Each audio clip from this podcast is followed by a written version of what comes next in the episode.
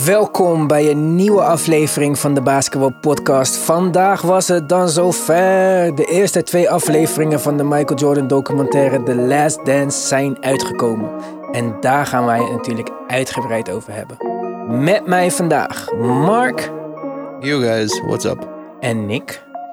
Hi guys. Ja, minder spectaculaire openingen vandaag, maar geen tijd, geen tijd, geen tijd. Veel te bespreken. Want zelfs zonder dat er wedstrijden gespeeld worden, valt er elke week wel wat te melden op nieuwsgebied. En zo ook deze week, waar Spencer Dinwiddie een Nigeriaans paspoort heeft aangevraagd om te kunnen spelen voor de Nigeriaanse nationale ploeg. Je had een all-in challenge waar verschillende bekende mensen en ook in en rondom de NBA een daad of hun tijd aanboden waarbij de opbrengsten naar een anti-corona goed doel gaan. Je kan bijvoorbeeld, als je genoeg betaalt, chillen met Magic Johnson. Of zelfs een vrije worp schieten in een echte NBA-wedstrijd voor de Mavericks. Dan zijn er op financieel gebied wat aanpassingen gekomen uit de onderhandelingen tussen de League en de Players Association.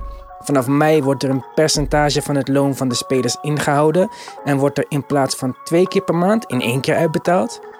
Er was nieuws over het herstel van Kevin Durant, die ook als de NBA later deze zomer wordt hervat, hoogstwaarschijnlijk niet zal gaan spelen. De Denver Nuggets dan, die hebben assistant general manager Kelvin Boot een plaatsje omhoog geschoven na het vertrek van general manager Arturas Karnizovas naar de Bulls, die daar op zijn beurt ex-NBA-speler en Chicago native Michael Finley gaat interviewen voor de positie. En tenslotte, voordat we naar de Jordan documentaire gaan, werd de tweede ronde van het Horse toernooi gespeeld. En daarover hebben wij nog een update van jou te goed, Nick.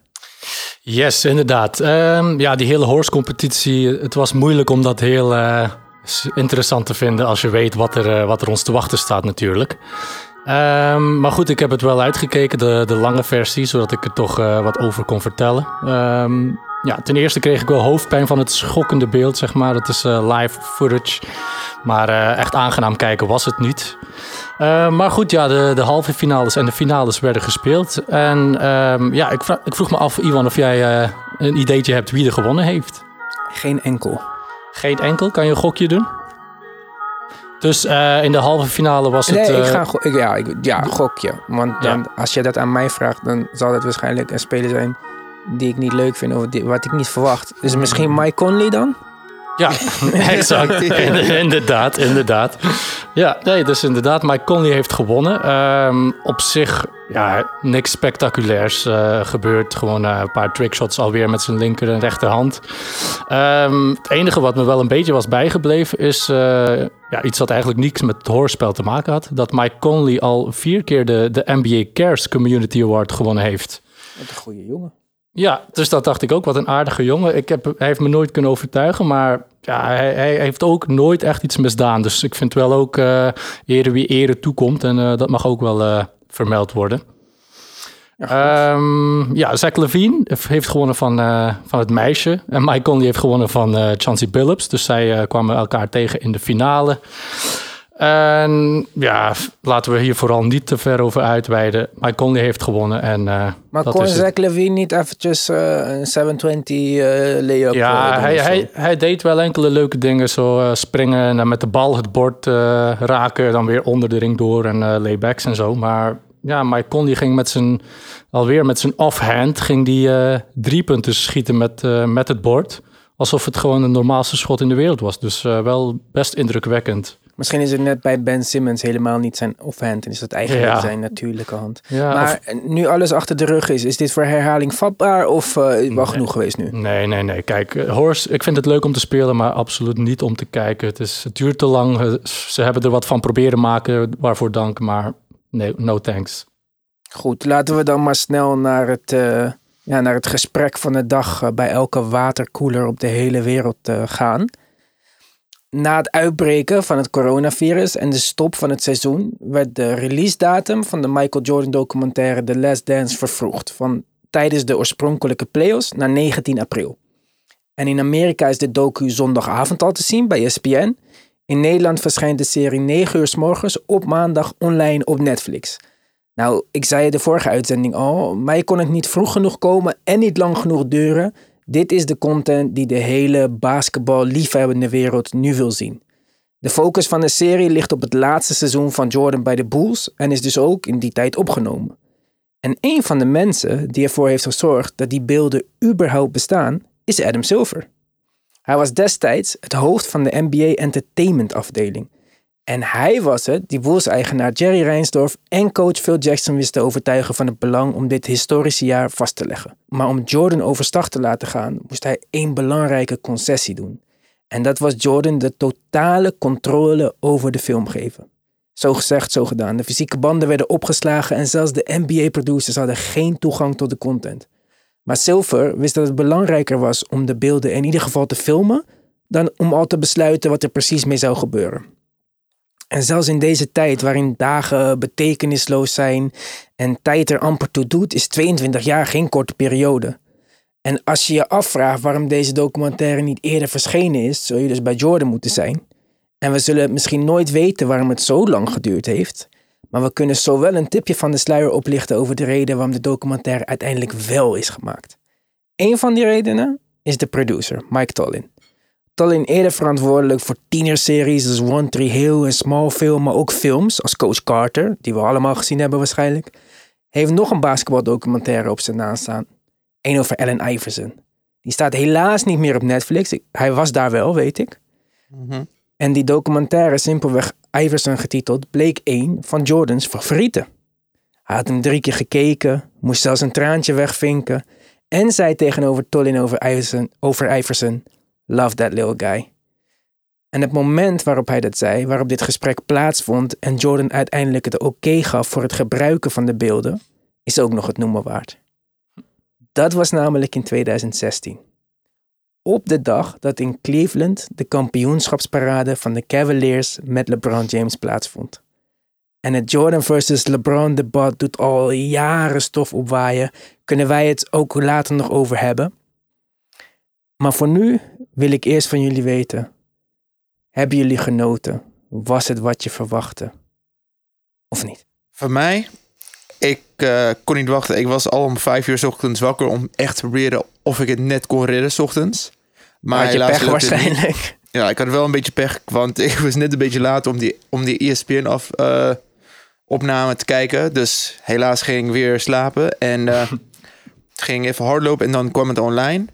En ik stuurde gewoon meteen een foto naar de groepschat. En ik zag gewoon Ivan al met een foto tijdens na het kijken. En ik dacht, "Pff, dit wordt echt spannend. En de muziek, de Chicago Bulls intro, allemaal van die dingen. Ik dacht gewoon, dit krijg je niet meer. Dit is gewoon, wat?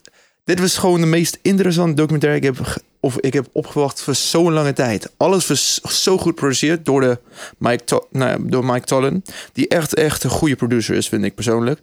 En de muziek. Ze hadden de retro muziek van de 80s. Die gewoon bij de, monta bij de montages... Het was alles dat ik wou. En dit is alleen het begin. Nick, wat jij? Ja, nee, voor mij, voor mij eh, precies hetzelfde. Nou, alleen ben ik niet om vijf uur opgestaan. Eh, ik, wist dat hij om negen uur ging uitkomen, dus ik ben eh, net op tijd wakker geworden. Maar nou, als er één moment in mijn leven is waarop ik wou dat ik eventjes alles kon vergeten en gewoon dit voor het eerst kijken, zeg maar. Want ik wist er al, zo, ik had er al zoveel over opgezocht.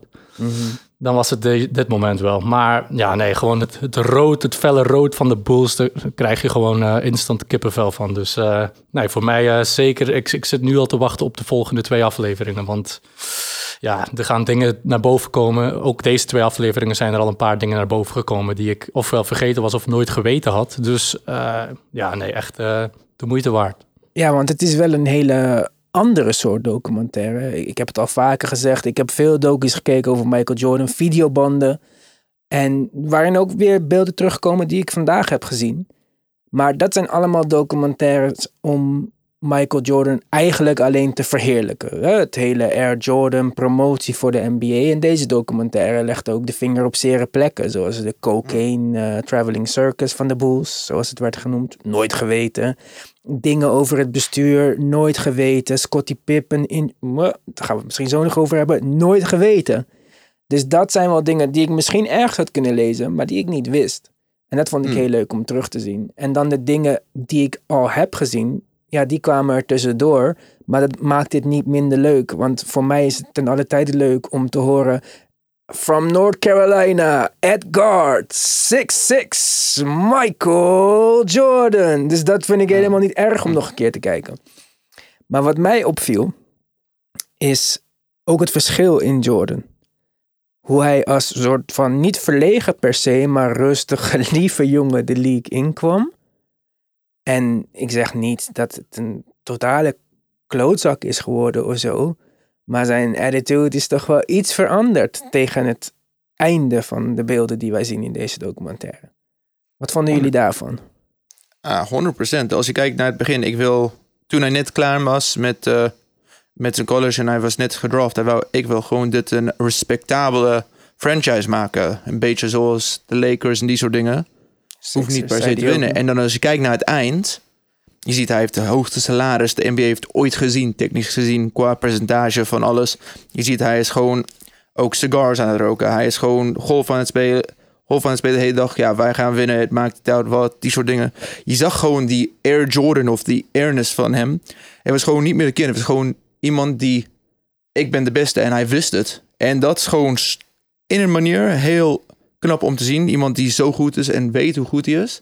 Maar het was ook een beetje jammer hoe hoe je zag, dat was niet hetzelfde persoon die net een league kwam, gewoon echt ja, wat, wat hij was. En je, je zag aan het eind nu, 20 jaar, 20 jaar later, is hij meer rustig geworden. Een beetje meer gewoon teruggaan wat hij was. Maar ergens ook wel begrijpelijk natuurlijk. Als jij de beste bent in iets wat al 100 jaar bestaat. En echt de beste, beste, allerbeste. Ja, ik weet niet hoe makkelijk het dan voor mensen is om nog normaal te blijven. Zoals we dat in uh, Nederland zouden zeggen. Mm. Maar Nick, het, het begin dat hij vertelde over zijn rookiejaar. Hij kwam in een hotelkamer en daar was wiet en cocaïne en vrouwen, zo zei hij het dan netjes. en hij ging naar binnen en hij ging weer naar buiten. Hij wou er niks van uh, meemaken. Geloofde jij dat? Uh, ik denk aanvankelijk wel. Dat hij aanvankelijk zei van... kijk jongens, jullie doen maar. Ik ga lekker basketballen. Ik ga beter worden dan jullie allemaal. Maar ik denk dat hij inderdaad wel een beetje informatie achterhoudt ook. En dat hij later ook wel op andere vlakken uh, wou tonen dat hij het mannetje was. En dat hij wel uh, ook... In alles is hij competitief, alles. Dus ik denk dat hij zeker... Uh, hij gaf wel toe van ja, toen dronk ik nog niet. Alsof dat dan het enige was stond er hij... een glas whisky naast de stoel. Ja, ja. Ja, inderdaad. Maar toen, toen dacht ik toch ook even van... Oké, ja, maar op, die moment, op dat moment was hij wel, denk ik, echt enkel gefocust op bewijzen dat hij de beste was. Want hij had nog niks bewezen. Hij is zo streng voor zichzelf. Dus uh, ja, ik, ik, ik lees een beetje tussen de regels, maar ik uh, ja, geloof misschien wel... gaan we dat nog zien in de komende ja, ja, ja, ja, ja, misschien inderdaad trekt hij de grootste lijnen die we ooit gezien hebben. Uh, maar ja, nee, dus spannend afwachten. Maar ik vond het wel heel leuk dat hij toch zijn menselijke kant ook uh, liet zien in de documentaire. Want als je naar zijn wedstrijden kijkt. Zijn menselijke kant van toen of zijn menselijke kant van nu, zeg maar? Nou, van toen, van toen. Um, dus als je weet, uh, in college heeft hij ook uh, ja, game-winning shot uh, gemaakt voor, voor de championship. Mm -hmm. Maar daar is niet alles begonnen. We weten ook wel dat hij gekut is door zijn high school team. Dus dat maakt hem ook wel echt menselijk. Maar het feit dat zijn broer overal beter in was. En de relatie met zijn vader en zijn moeder vond ik ook wel best interessant. Om te kijken dat het eigenlijk daar allemaal begonnen was. Wist je dat nog niet? Dat, ja, ik wist wel dat zijn broer, maar gewoon dat zijn vader hem ja, toch meer zag in zijn broer. Ik, vond het, ik vind het toch altijd leuk om, uh, om daaraan herinnerd te worden. Dat, uh, dat het gewoon geen toeval is dat hij zo succesvol is, maar dat het gewoon ja, van jongs af aan die, die ingesteldheid was. Ja, die nieuwe broer, of die nieuwe broer, die ja. niet uh, Larry, zeg maar, die had ik ook nog nooit gezien. Die komt in geen enkele andere documentaire aan bod. Maar Larry had ik wel al eerder in, op videobanden gezien. En inderdaad, wat je zei, het hele competitieve, dat zit er vanaf jongs af aan in. Op de een of andere manier ik kan me ook niet voorstellen dat dat helemaal zo gekomen is. Alleen door zijn vader en zijn oude broer. Ik denk toch dat je daar een soort van aanleg voor moet hebben. Want anders houdt het op een gegeven moment ook op als je succesvol bent en geld hebt of wat dan ook. Maar inderdaad, Mark zei het al, hij wordt gedraft. Hij zegt, ik wil deze franchise veranderen. Het is, uh, dat blijkt dan niet zo makkelijk eigenlijk als het is. Mm. En op het moment dat, uh, dat hij in de NBA komt, stellen de Bulls sowieso niets voor. Hij is al snel een van de betere spelers in de NBA. Zoals in Nederlandse media eh, verkeerd werd gemeld, niet gelijk de beste. Maar goed, dat zullen we de schrijvers van Nederland vergeven. Uh, op een gegeven moment, uh, iets na zijn draft, wordt het team gekocht door Jerry Reinsdorf. Jerry Reinsdorf is een rijke man uit Chicago, ook eigenaar van de White Sox. Koopt de Bulls dan. En een van de scouts van de White Sox zegt: Hé, hey, ik wil general manager worden van dit team. En dat is een man die in deze documentaire, in ieder geval in de eerste twee afleveringen, keer op keer maar weer naar voren kwam. En dat is Jerry Kraus. Waar op Twitter weer op werd gereageerd door Jamal Crawford en andere uh, bekende NBA-spelers en ex-NBA-spelers. Zo een beetje lacherig, want het hele issue was dat hij dan zou hebben gezegd dat management het team maakt en kampioenschappen wint en niet de speler. Nou, in de docu zie je alweer dat hij zegt dat hij dat niet zo heeft gezegd. Maar ik vond ook de kritiek in het algemeen op hem niet echt van toepassing. Hij heeft een van de beste teams aller tijden gebouwd. Mhm. Heel veel moves die je kan terugzien, zoals het treden van Oakley voor Cartwright, het draften van Pippen en daarvoor treden met Seattle, uh, het treden voor Dennis Rodman. Ja, voor mij is dit de ene na de andere winning move. Het is een Masai Ujiri level van, uh, van slimmigheden. Dus uh, wat vinden jullie daarvan? Ik vond die kritiek misschien, en vooral voor iemand die er niet bij kan zijn om zichzelf te verdedigen, wel een beetje heftig.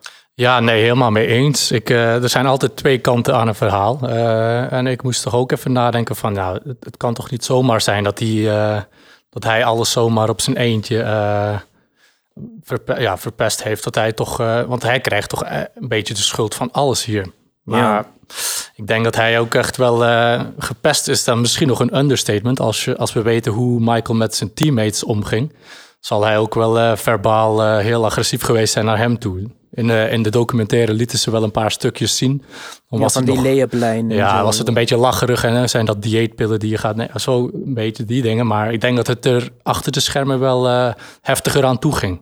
Denk ik ook. En ik weet niet wie het was die zei over hem van... het was echt een goede man. Want als je hem zag spelen met kinderen hm. en zo... En dat vond ik, toen vond ik het echt zielig ja, gewoon. Ja, ja, ja inderdaad. Ja.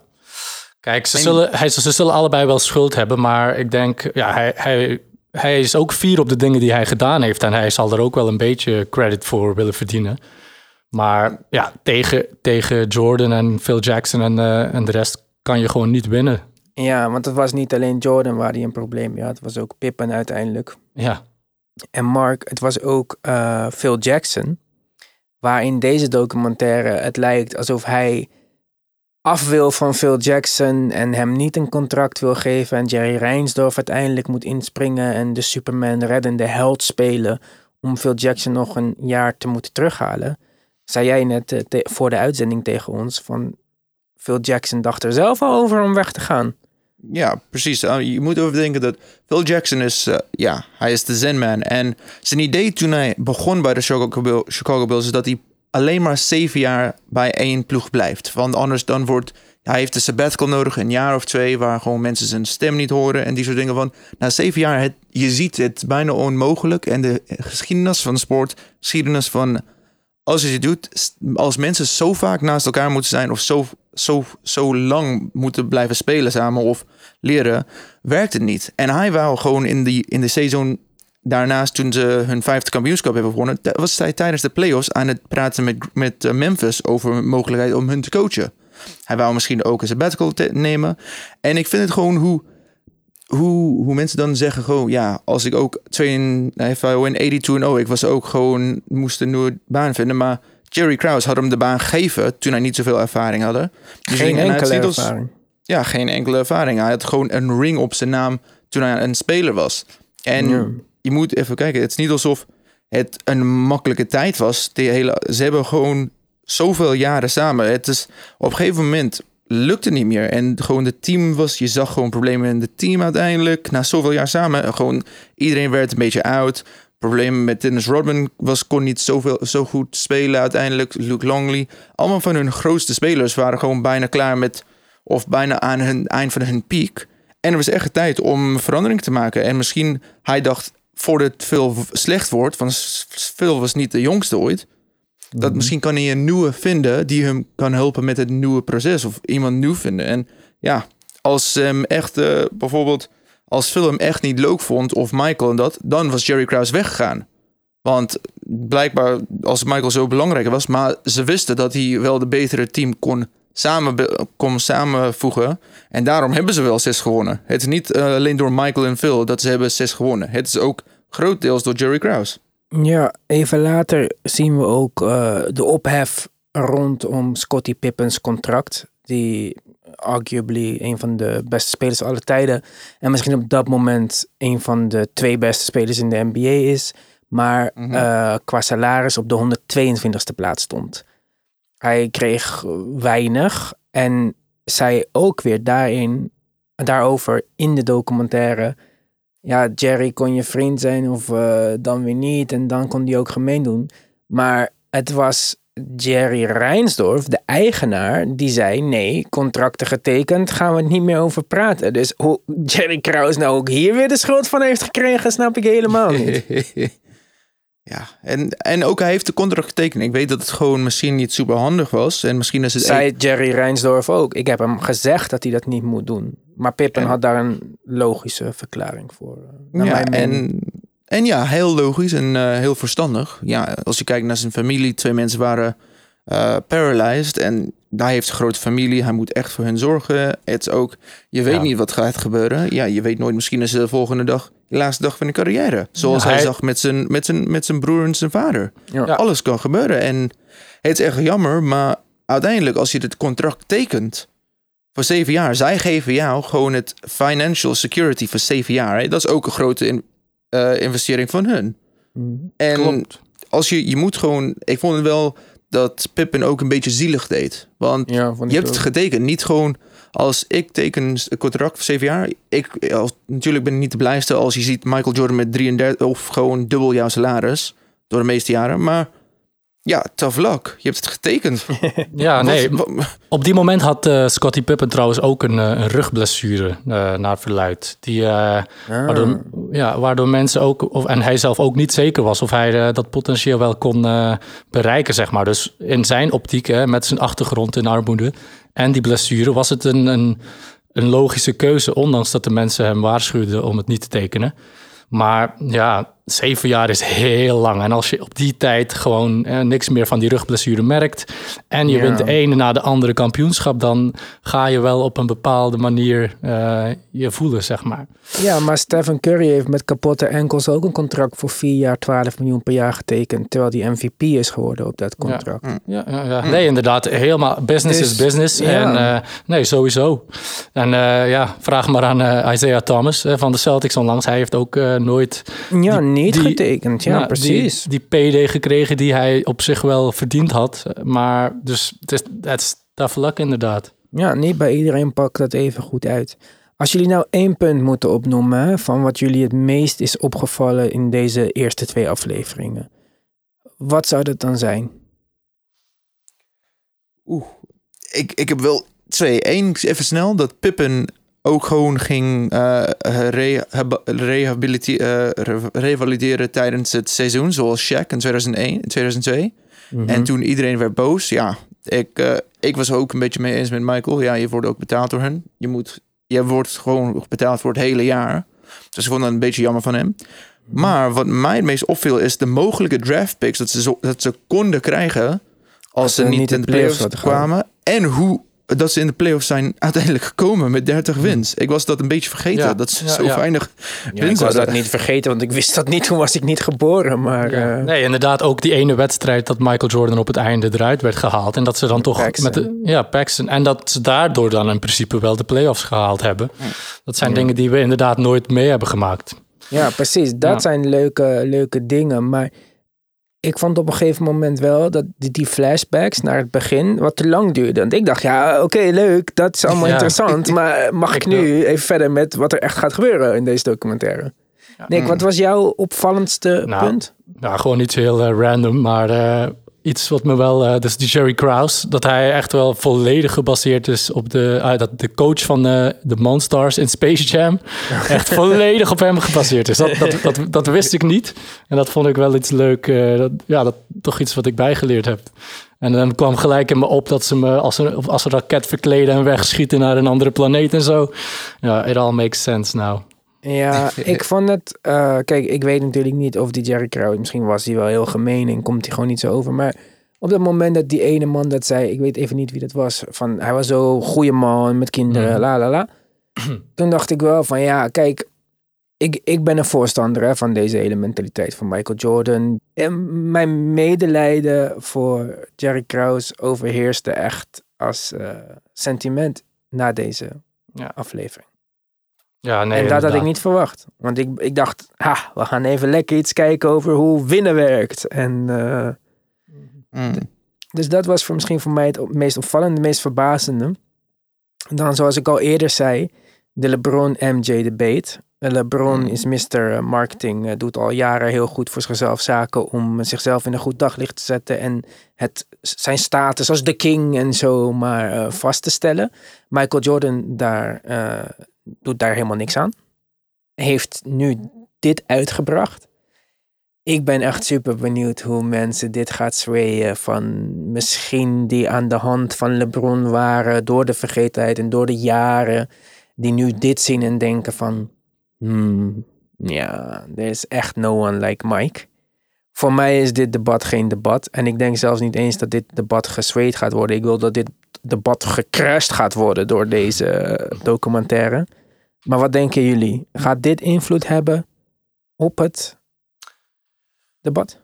Mm, ja, bijna overal waar je kijkt op sociale media, bijna alle dingen die over de documentaire gepost worden, komt gelijk LeBron uh, naar voren. Ergens vind ik het wel jammer. Ik vind uh, zijn naam moet er gewoon niet bij genoemd worden. Laat ons gewoon genieten van MJ. Maar ik denk dat dit wel, ja, ik weet het niet. Want maar wie weet brengt LeBron James binnen 15 jaar uh, een soort gelijke documentaire uit. En gaan de, gaan de jongere generaties dan toch weer de andere kant op. Uh... Maar het hele, het hele punt daarvan is dat LeBron moet heel veel doen. In heel veel marketing en heel veel strategieën en series en productie om als cool uit de bus te komen. Maar hij heeft natuurlijk niet die charisma van een Michael Jordan. We zullen het ook zien met de Space Jam die dit jaar uitkomt. Hoe die daarin afbrengt. Ja. Maar, uh, je zei het al net, LeBron wordt overal bij betrokken. Waarom dat ook weer het geval was. Terwijl iedereen twitterde dat ze niet konden wachten over op The Last Dance. Uh, dit wouden kijken, niet konden, ja, niet konden wachten twitterde hij over een gameshow en een oude oma die hij daaraan meedeed en een record uh, had gehaald. En daar kwamen dan echt massaal reacties op van, yo, er is nog iets anders vanavond op tv. En dus... Van uh, LeBron. Ja. Want, want LeBron had ook wel eh, een, een upload gedaan over uh, dat hij aan het kijken was en dat MJ een uh, fucking savage was, zei hij. Daarna, daarna, daarna. daarna. Ah, okay, het ja, was dat... weer damage control van oh, LeBron. oké, ja, ja, ja, op die manier. Nee, dat ja, wist ik niet. Dat dus wist ik niet. Het, ja, kijk, ik wil dit niet een LeBron bashing podcast maken, want dit, dit gaat over Michael Jordan. Maar ik denk dat um, we na deze tien delen ons is beloofd dat we Michael Jordan niet zo leuk gaan vinden. Nou, misschien wordt dat nog meer of minder. Maar ik denk dat als het op de LeBron-debat, het LeBron-debat aankomt, dat alleen nog de statistiekelingen uh, een punt hebben aan het einde van deze saga. Ja, ik had, uh, ik had vorige week nog een uh, eh, MJ-LeBron-debat met iemand waarvan ik het echt ook niet verwachtte. ze zijn heel moeilijk te overtuigen. Ze zijn heel zeker van een stuk, gewoon omdat die cijfers er zijn. Ja. Ehm, maar ja, ik denk als je de, de accomplishments naast elkaar zet en en dan ook een lijstje van de failures naast elkaar. Dat het toch wel uh, duidelijk is dat MJ hier ja, aan het langste eind trekt. En dan in mijn ogen niet heel nipt. Maar ja, dat, daar kan je wel nog over debatteren. Maar... Ik zag een mooie... Ik ga even Devil's Advocate spelen, even snel. Mm Ik weet niet of uh, Michael Jordan had, had ooit gered als hij alle jaren had gespeeld en niet... Uh, voor een of andere reden of ging stoppen of wat, wat is gebeurd. Dat is ook iets. Iedereen, zoals ze zeiden in de documentaire, hij was bijna kapot hè, na, die, na, die derde, oh, na zijn derde titel. Dat is mhm. ook iets heel belangrijks. En LeBron heeft een paar verschillende teams naar de finales gebracht.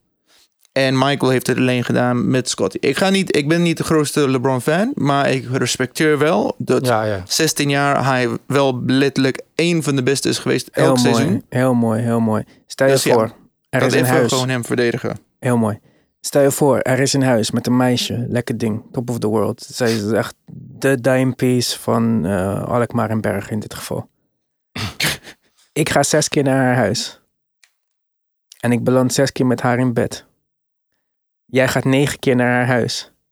En weet maar drie keer een beetje met haar in bed te belanden. Wie is de goat? Een beetje met haar in bed. Iwan, jij bent sowieso de goat. Ja, maar kom op man. Dit is toch duidelijk. Ja, Eh, nee, ja. Ik heb echt heel veel respect voor LeBron. Want wat hij doet is ook echt on another level. Maar ik zie ze ook nog een beetje als andere posities. En Ik ook. Niet Ja. vergelijkbaar. En, ik weet eh, die, die uitspraak die ik een tijdje geleden heb gedaan. eh, ga ik eh, ik- niet nog een keer herhalen. dit nog een keer herhalen. Maar ja, het is wat het is. En eh, in mijn ogen is het heel duidelijk dat, eh, dat MJ de, de GOAT is. Mijn ook. Mark? Ja. Kort? Ja? Ja, MJ of LeBron? poeh. Kom van jezelf op. Bill Russell. ja, dat is bij iedereen ja. helemaal nooit gezien. Ja. Ja. Jongens, twee van de tien zijn achter de rug.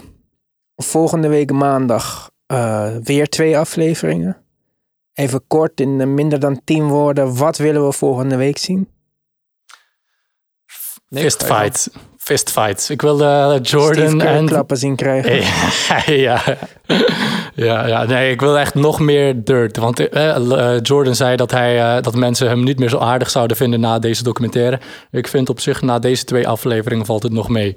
Vind dus ik eh, vind dat, eh, ja, dat eh, nog meer behind, nog meer. Ik wil eh footage zien van eh, tijdens de trainingen en op welke manier. Ik wil gewoon die, die blik in MJ zijn ogen zien als hij iemand zwakker dan hem afmaakt. En, eh, en gewoon door, aan de hand van de waarheid. Dat, dat vind ik het mooiste wat er is.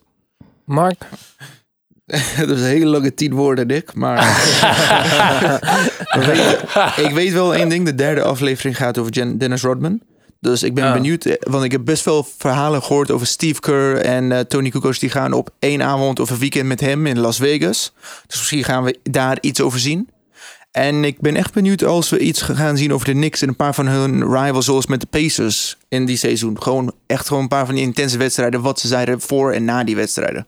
Dus daar kijk ik wel eh, naar De uit. Meer serie of, was toch niet zo spectaculair in 1998? niet de series, maar gewoon de regular season, seizoenenwedstrijden. En Want die ik denk dat altijd... dat wel iets meer is van de eerdere helft van de jaren 90 hoor. Maar Mm, we gaan het zien. Dennis Rodman, volgens mij praten die niet eens met eh, Jordan en eh, Pippen. Nee. nee. Dus eh, ik, ik ben benieuwd. Ik zag hem wel in zijn stoel zitten. Dus eh, ik had hem meer aan het woord verwacht. Maar dat hebben we dan niet gezien uiteindelijk. Heb je hem al horen praten? De la- hoe hij praat de laatste tijd. Hij kan amper drie zinnen vormen. Ja, hij is Dus, toch een eh, hele belangrijke man op het internationaal gebied. eh, voor de relatie tussen Noord-Korea en de rest Ja, van de ja, wereld. inderdaad, inderdaad. Maar goed, we gaan het zien. Ik ben in ieder geval enthousiast. Ik, wil, ik wou dat er meer was. Ik wou dat we niet maar tien delen kregen. Ik wou dat ze gewoon al de film, alle content online zetten. En dat ik gewoon zelf mocht bepalen hoeveel van de duizend uur ik ging kijken.